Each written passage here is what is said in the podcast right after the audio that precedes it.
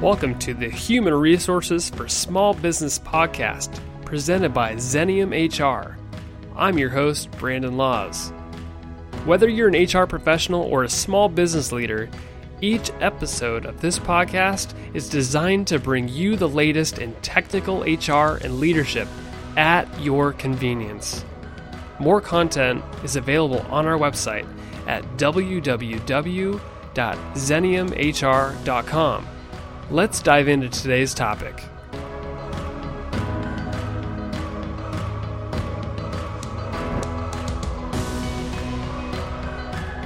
Got my good old friend Lacey here, Lacey Partapillo. Good to have you back on the podcast. Good to be here. I always like to do topics with you that can live forever, you know, and I've, I've been wanting to do forever. You know how a lot, a lot of podcasts out there will do like what's in the news Mhm. and that kind of stuff. The why I haven't done that, and, and listeners, I'm trying to explain to you why I haven't really done a whole lot of that is because a lot of it has a shelf life and it just can't live on forever. And I try to I try to create content that you can get value from. Regardless if you listen to this in three months from now. So, today, Lacey and I are going to go over three articles that we found that touch on workplaces, touch on HR, some capacity, and these are pretty basic topics where they don't Yeah. like they won't be expired after a week from now, right? The stuff will live on. Okay, good. So I'm gonna I'm gonna p- start things off. I found an article in SHRM, so the Society Human Resource Management, and this I'm gonna nerd it out with you, Lacey. I hope you don't Well, mind. when you sent this to me, I'm like, this is totally a Brandon totally article. It's not going away, and that, that's the thing is okay. So this the title is "Artificial Intelligence Comes to HR as a Conversation." It's by Josh Bersin, and okay, so I'll just give you a synopsis, and then I wanted to talk a little bit about all this stuff. So in the article, Josh mentions that a lot of money is being invested uh, by organizations, not necessarily HR focused at all, but in artificial intelligence. Okay. So lots of money is going to artificial intelligence. And he states that a lot of HR software companies are already making AI part of their strategy. Yeah. Okay. So money's being dumped into it. They're thinking about AI at some capacity.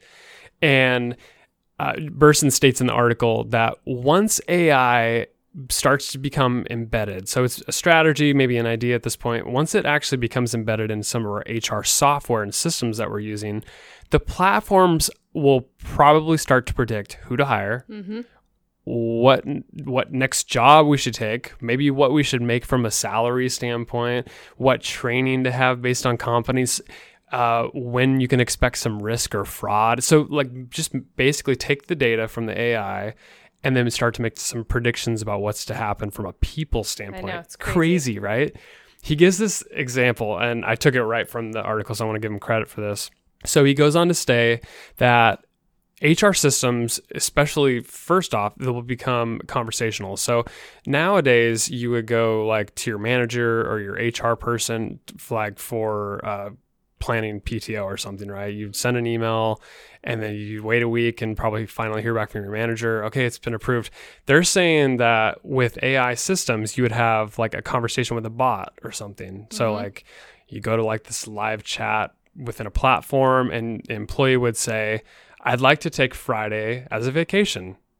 And then the AI or the bot would reply, You have two scheduled meetings on Friday. Employee says, Can you cancel them, please? Computer or bot says, Yes, meetings canceled. Should I request paid time off? Employee says, Yes, please.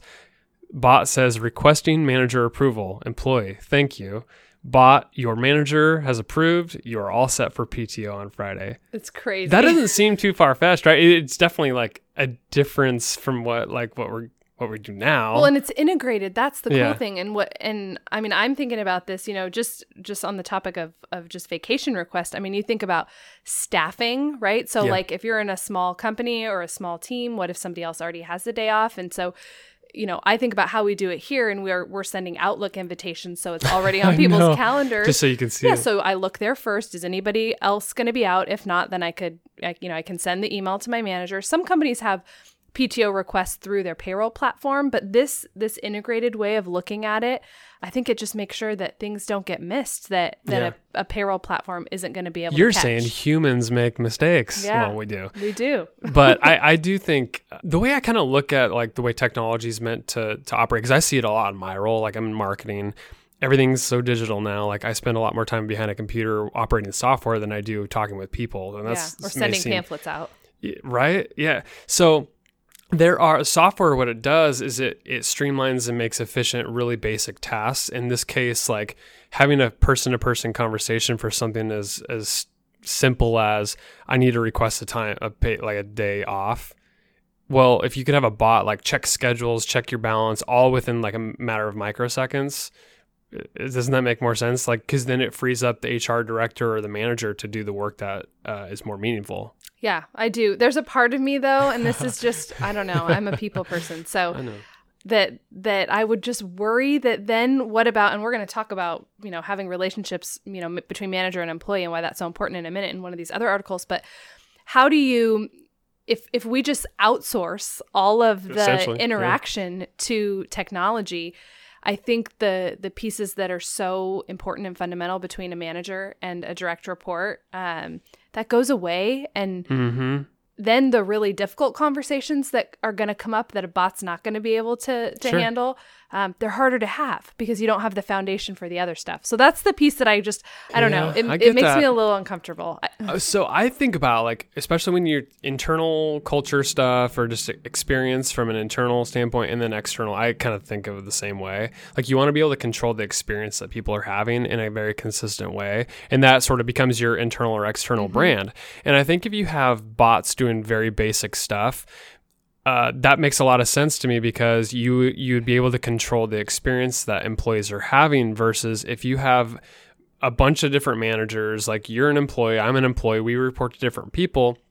And we have to ask for let's say we're asking for pto from our managers and your manager does it so differently than my manager. You may hear back instantly. I may hear back in two weeks or maybe something's missed. I i think it's hard to control the experience when you're talking about stuff like that yeah yeah I, I I agree i think. think for the fundamental things and i think about you know stuff that we're doing even to support clients that are just a lot of back and forth communication that could be handled by some type of AI Yeah. um, tool. That I think there is a, a definitely a place for it, but you know, just putting it out there that I don't think that it can really replace the No, the culture You- and, totally, and the totally. relationship between And I, I'm really saying where it could be valuable for very basic tasks Mm-hmm. and where it frees you up to do something that's better. And that's what economics is all about, right? Mm-hmm. You like highest and best use. It's, it's ultimately like if something can do it better than the old way of doing it, let's do the new way and then free up the person to do something that's, that's more meaningful. Yeah, Uh, yeah. At the end of the day, that's what I think we should do. I'm actually going through this experience, and from a marketing standpoint, um, the way people interact with us from like a sales standpoint, like inquire. I actually installed a, a bot or uh like a chat, like a live chat. It's called Drift, and there's a bunch of different ones out there, but I thought this one was unique because it has a bot component to it where if you have somebody coming to, to our website for example and i'm trying to translate this to the to how you'd use it from an hr standpoint uh, but say somebody goes there and they ask a question or the bot prompts like hey are you a client? Are you not a client? Are you an employee? Like ask it a series of questions and then the responses then uh, prompts another set of questions based on the criteria that they're Yeah. providing. So I think it's cool. It's these tools are becoming so ubiquitous because the costs are pretty cheap Mhm. nowadays to to and like this this live chat feature I, it was free for the baseline thing Yeah. and then for for the bot components it's, it's more expensive but I see this becoming a trend. Well, yeah, and employers, uh, you know, I have clients that we're putting together FAQs and things for new hires. So to have it be an interactive experience where someone could ask a question and rather than having to go look on some intranet for Yep. some document where it's maybe even outdated, to keep all that stuff up to date, I could see a ton of value in that in terms of just sharing information with employees, being able to ask questions about policies and things like Mhm. that. That um, there could be some value in that too. Well, imagine like okay, I, this happens to me all the time. Like, oh, I can't remember what holidays we get off that are paid. Mhm. Could you imagine going to like a bot and saying like instead of like having to f- find your handbook somewhere, you go to the bot and you say, Remind me which holidays I get off I again, or or do. I get off Martin Luther King Day, or do I get off Fourth of July? Like those kind of questions, and it, it gives you a fast response. Right, because the content's already been created in the handbook or whatever Yeah. extra, you know, SOPs and, and policies that you have. So there, Yeah. I think there could be some value in it. Yeah, that, and I know way. people love the people component to HR, uh, or the or managers when they're touching questions like that. But it's to me, this is my personal opinion. So that I'm putting myself out there.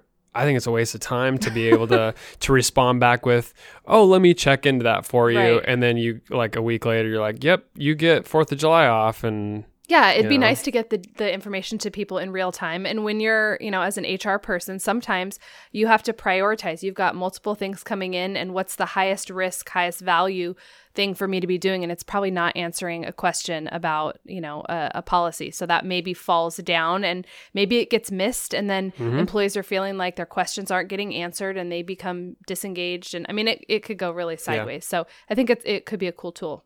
Yeah, and I think like the I see the other benefits I see is a lot of data. Mm-hmm. So you see how people are interacting with it, what kind of questions they're asking, so you can like you know provide more clarification if there's a lot of the same questions coming up. And then I think as a lot more millennials enter the workforce and become in leadership positions, or whatever, this this is going to become the norm. Like people just want to interact with technology for this kind of stuff. So those are my two cents. Okay, let's Okay. move on. Your Okay. article is So I found an article. This is also from Society of uh, for Human Resource Management, SHRM. Um, this one actually just came out last month, and it's written by Christina Foles. Um, the ten biggest mistakes new HR professionals Ooh. make. So I have a team of folks that are um, newer in their HR career that um, I'm supporting and developing, and having grown up here at Xenium and the Stoller Group, I just can so remember being new and wanting to have all the answers and feeling like you're going to mess up all the time. And so, just the things that this article talks about just really resonated with me. So, um, I'll just maybe list off the 10 um, Yeah. and then we can talk in detail about a few. So, number one, not balancing between employee advocate and company rep. Two, being too friendly. Three, sharing confidential information. Four, forgetting that your employees are human. Number five, believing HR is one size fits all. Number six is having a know it all attitude. Seven, failing to take the position seriously. Eight, believing that a degree equals experience. that is tough Yep. stuff. Uh, nine, underestimating the importance of compliance. And 10, not thinking beyond HR. So, which ones do you want to hit? so let's start. Let's just talk about number four first, Yeah, because it's forgetting just- that your employees are human. it is so important. So we, you know, if you're in a large organization and it is a tough job these these roles that we have in terms of supporting the business, supporting employees, it is hard, but I think what sets apart the the best HR professionals are the ones that really see people as a resource but also that we're human. And so having this mentality that people are just a means to an end, I think you're not able to get the best work out of out of people. And I really see my role as trying to share with managers and and business owners that people really can be the most valuable resource and treating people kindly and with respect and understanding that, you know, we're all just doing the best we can is a huge help. In the in the article it talks about, you know, saying that not digging deeper to understand the employees they support and mm-hmm. treating them like numbers on a spreadsheet or just a resource. That that is the biggest mistake. And really people they they are a resource for us, but not just a number. We have families and experiences and circumstances that come up and I think all of that plays into how we make decisions about those people. I I resonate with this point so much because not only obviously do I want to have deep relationships with our people because I think it's part of our culture. On the sales marketing side, I often think about this a lot because often you hear like the B2B or the B2C, which means business to consumer, business to business sales, right? And I'm like, let's throw that out the window. It's human to human. We're all humans. Regardless if you're selling to a business, you're still selling to a human at the end of the mm-hmm. day. And it's like when people reach out to me, I get sold to a lot just in my role.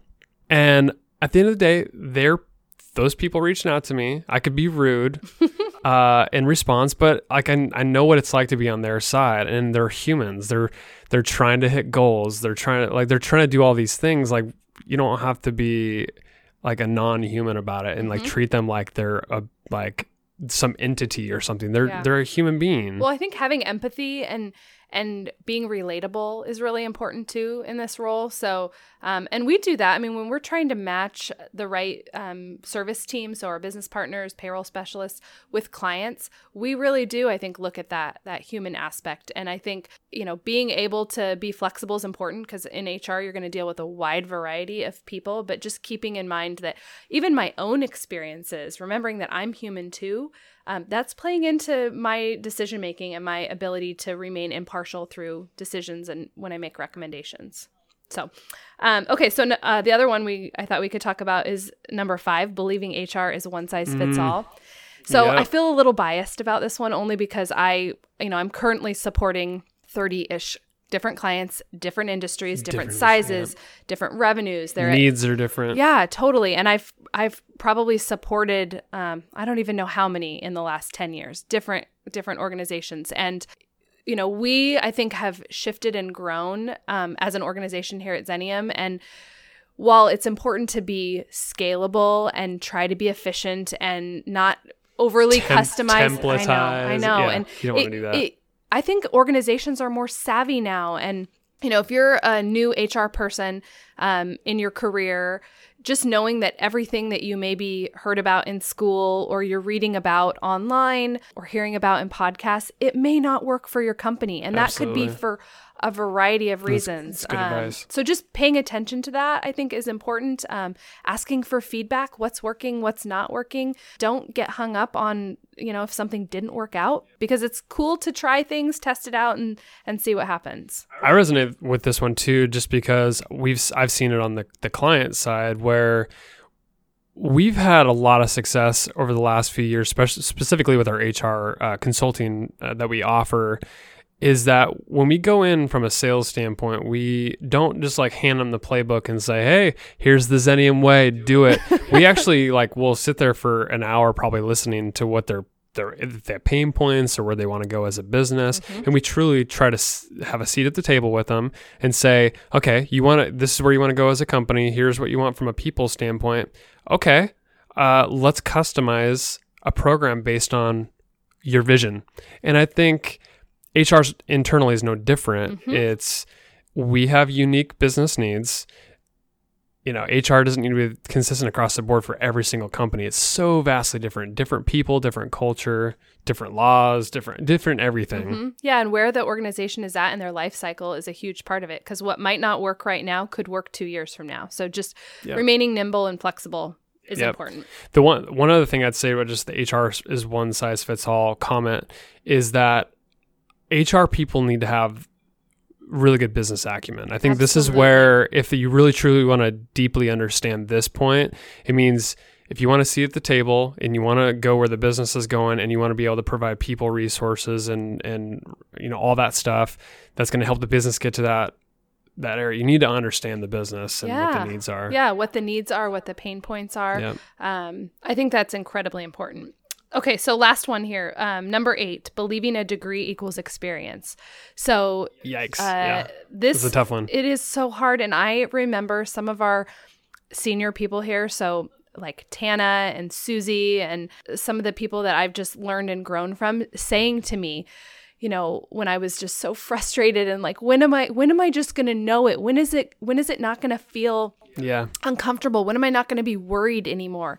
And just hearing it's going to come with experience. Like Yeah. there's no replacement, there's no classes, there's no degree, you know, that you can take. I I really believe all that stuff supports, but does, there's yeah. nothing like It might accelerate it too. Like if you have all the, the classroom knowledge, it probably might accelerate where you, you end up. But yeah, I agree. Mm-hmm. I think it's it's points of reference maybe as you're experiencing things, but I think the the best learning that I have had um, has come from really challenging situations that have built sturdy shoulders. So um, when something comes up, I now have a mentality of bring it on. Like I'm going to Yep. learn from this. Um, we're going to grow um, together. We're going to learn through it. Um, it might be uncomfortable, but I think that's where the best learning happens. And that mentality has probably only happened for me in the last maybe three or four years. Really, in the first, you know, five, six years of, of my career in HR, um, Yeah. wanting to have all the answers, I think came from a feeling of thinking that I had all this classroom knowledge that I've acquired and I'm going to all these classes, even here at Xenium, and I'm reading and I'm trying. Um, why don't I get it? Well, it's Yeah. because it, we're dealing with people. So you need people experiences to help put it all together. Your field is in HR is such a tough one because the experience seems to be everything. I remember taking a class, uh, a human resource class in college. It was just one class, and we literally went over like just definitions of stuff and laws. It was so boring, and I think half the people were probably asleep. And it was you know it was undergrad, so I, I get it. But if you don't have the experience part, how do you like? How do you pair the definitions that you've learned and Yeah. all the theory or psychology, whatever, with like real world You have to issues that businesses are having? Yeah. A good example is so my undergrad is in psychology. So I had a Go much figure. yeah, I had a much greater interest in people than anything related to business. In fact, took one business class and thought I am not going Oh, to it's have a the career in anything related to business. What? I know, isn't that How funny? dare And so now I'm and now I'm doing HR, but what's interesting is is when I came over to Xenium after having a few years doing recruiting, I was planning on sitting to take my PHR. So I'm doing the study groups, reading the books, and I it was so hard. I did not get it. it. I couldn't get it to sink in, and I think it's because I didn't have the those experiential learning examples where I could say, "Okay, I've supported an employee through a really tough FMLA situation. I'm trying to memorize these laws and how they work, but being able to see the application of it, I think is a really great way for for Yeah. HR folks to learn. So if you're out there and you're new and you just graduated, just know like everyone told me it's going to come. It'll it'll Yeah. come with time, but the experience is where where the good stuff is. I I'm gonna be vulnerable for a second. So I've had I think I've probably told you this in the past, but I went, there was a period probably four or five years ago where I was really considering going to get my MBA. Right, I was already down the marketing path, and I had so much on the job experience, and I read a ton of books. You know, a lot of mostly nonfiction stuff, whether it's leadership, HR, or marketing. And I felt like I was I was getting enough like sort of like textbook theory definitions that kind of stuff. And then i was i have so much freedom here where i'm able to create i'm able to just kind of go off and do whatever i want from a marketing standpoint to help uh, you know generate leads and create our brand. So i was like at this point i've got two kids. I'm like is really going back and getting a degree i know this you're cringing because i think everybody goes through this where they're like they're at a crossroads they're like is this going to help me or is it not Mhm. and if I get this, does it mean I'm like Elevated. I've arrived? right. I've arrived. I'm like the best marketer in the world now. And for me, and it's going to be different for everybody. For me, I made the decision not to, and maybe that'll change in the future. But I feel like I've got a great thing going on, and I felt like the experience was the most important thing for me. What do you think? Yeah, I'm I'm the same. I've actually thought not necessarily about the MBA because everyone now knows how I feel about business classes. um, but I've thought, you know, I've dealt with a lot of really sticky situations that have ended up some even in litigation, and thought Wow. maybe I'd go to law school. Like if I was going to Oh, do something else, maybe that would be, you know, what what I would think about doing. And I just feel like for me right now, I am I just love the work that I'm doing and I'm still getting to interact in a way with attorneys and and with some of these things that I'm having to deal with with supporting my clients. And it's is not the Yeah. right time for me to do that. Yeah. I've also got a young one and appreciate having my my free time when I do. So Yeah. I think the reason. experiences that that we gain here, um, especially in this kind of environment where it really is, you know, we we joke about it's like you know your learning is in dog years when you do consulting work because it's just it's a lot and a lot of variety that you maybe wouldn't get when you're internal. But that experience is important. One last thing I'd say on this point because I think it's such a huge one, especially if we're talking to to people who might be still be in college or thinking about going back to school. If you think like you're gonna go get a degree in whatever it may be, and you haven't done any sort of like real world experience while you're you're studying, like an internship, for example, or I don't know. Like I was able to do kind of an internship while I was in school for business management, right? So I had like a summer thing where I was able to get real world management experience to say, wow, this is for me or this is not for me. Mhm.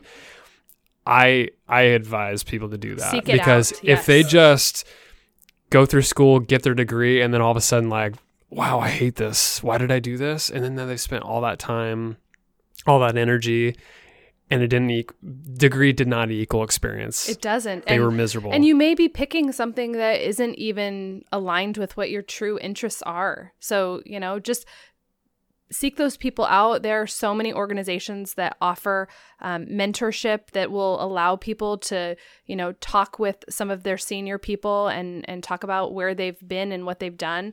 I think get as much information as you can from people who've done done the jobs that you're considering um, before you, you know, finish those programs.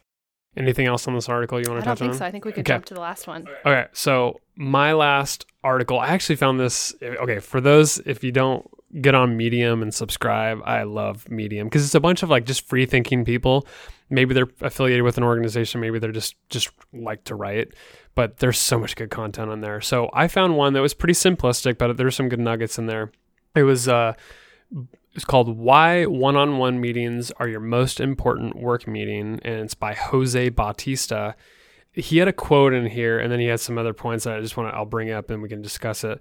He says uh, just about one-on-ones. One-on-ones is the best way for managers and leaders to connect with their team members on pressing issues, develop a strong relationship, create a culture that facilitates feedback and open communication and ensures that team members feel like they're working towards their goals. I love it. Do you agree Oh, with I that or what? totally I think it hits on all the points Yeah. that I would think should come out of a one-on-one. Yeah, and I especially appreciate the piece about feedback, and I think it's both ways. It's opportunity for manager to get clear with the employee about what's working and maybe what's not. totally. And for the employee to have this open space to share with the manager, you know, these are the resources that I'm not getting that I need. This is what you could do better for me Yeah. to support me to get these goals accomplished. I I totally agree. I one of the other things he says in here, you spend so much time finding great people, it's worth it to help them grow to be the best they can be. And with the way that the talent market is, I mean, we talk about that all the time. I feel like every podcast we do, but it's Yeah, true. it's there there are, aren't enough talented people to fill the skilled jobs that are that we have available. So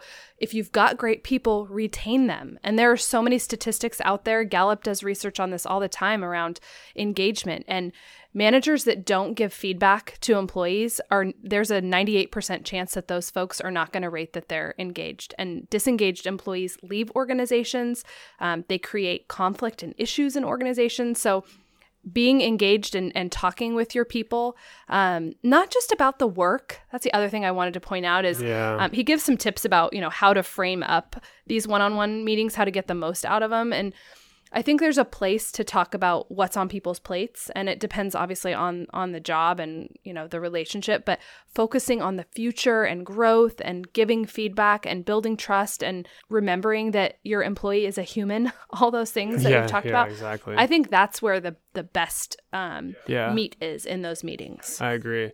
There was uh, he had like a list of I want to say like ten or twelve reasons why one on ones were mm-hmm. important, and I had four that I highlighted as my favorite mm-hmm. that I just want to emphasize.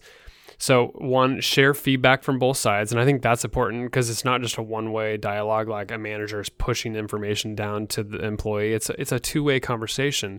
So feedback should come from both ways. Like if I'm an employee and I'm with my manager, to say, hey, you know what? I don't like to be communicated this way, or mm-hmm. I, I don't like when you, you dump something on my desk, and just be able to provide uh, a forum where uh, two way dialogue is, is good. Highlight good performance. So obviously, reward uh, the good behavior or the or the good performance. I like that. Uh, address issues before they become serious. I wanted to highlight this the most because it goes back to your point about just the direct feedback before you and I started this podcast, I interviewed Susie Algood on just the whole harassment thing that's becoming so ubiquitous in nature. Uh, it's touching every organization, it seems like, where it's on people's minds. And I think uh, her point was a lot of this is becoming such an issue because direct, like people weren't willing to go direct. Yep. And it just stews and stews. And then all of a sudden there's a complaint.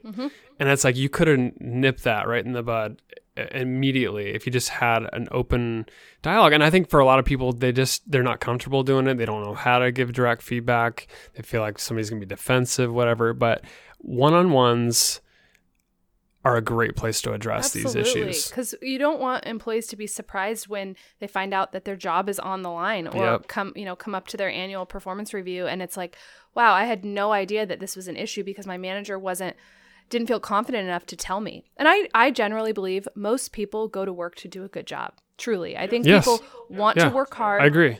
They want to contribute. They want to know that what they're doing is adding value.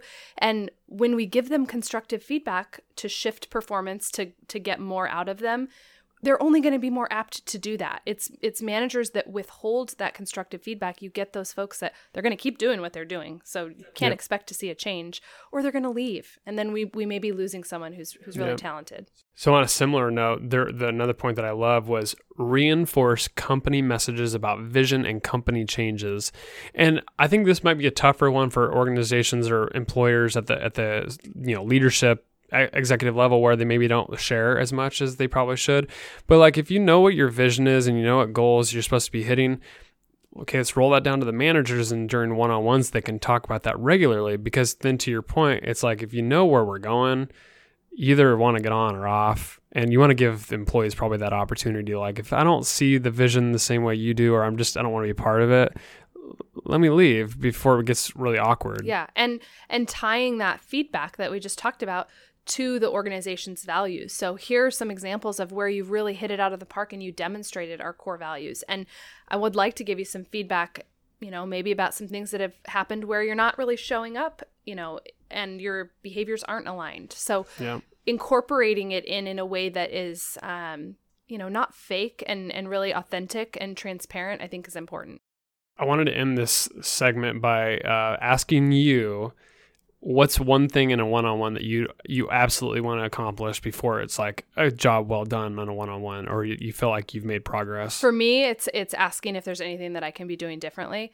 Hmm. um, or if there's anything that they need from me that that I can support with. So I really view my role as as a manager here at Xenium as someone who who can support people to be their best selves yep at work and at home. And so sometimes it is about personal things, and and a lot of times it's about work stuff. So for Yeah. me, that's the most important piece. That's good. I think I would, you know, you? similar. I think for me, I want to make sure I'm talking about a goal. Like if we set a goal, I want to make sure that we're checking in on progress of the goal. Or if there's some like direct feedback that it's just better for in person or something Mhm. about like, oh, I w- might might have done it this way or that way. Like I, I like to do that in person do too. versus just like, you know, do their work for them or something like that. So that's great. because I've done that before. Um, anyways, so that was why 101 meetings are your most important work meeting. That was on Medium by Jose Bautista. So that kind of wraps it up. This is a fun, this is fun. We should do this We again. should. I think yeah. If the listeners liked it, we should do some Yeah. more. There's tons of good articles out there. We have a survey, uh, show notes on our blog, all that stuff. If you like this, let us know because we could do more of this. Yeah, they could even send us articles yeah, that they want us to talk send us about. articles that you want us to talk about. That'd be awesome. We'll kind of do like a mailbag sort There of you go. thing. So, uh, Lacey, part of Pillow, thank you for being part of the podcast. Where can people find you? Uh, I am on LinkedIn. My email, I think, is on the Xenium website. Yep. So I'm happy to chat with anyone. Good stuff. Cool. Thanks for being part of the podcast.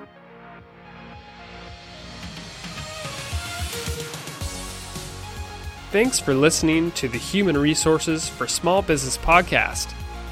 Subscribe to this podcast and leave us a review on iTunes, Stitcher, or wherever you listen to podcasts.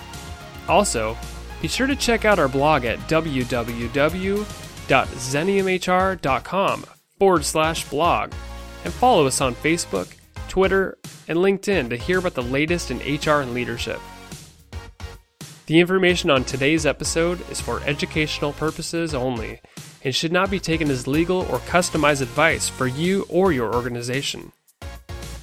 This podcast is hosted and fully produced by Brandon Laws, that's me, and created and owned by Xenium Resources Inc.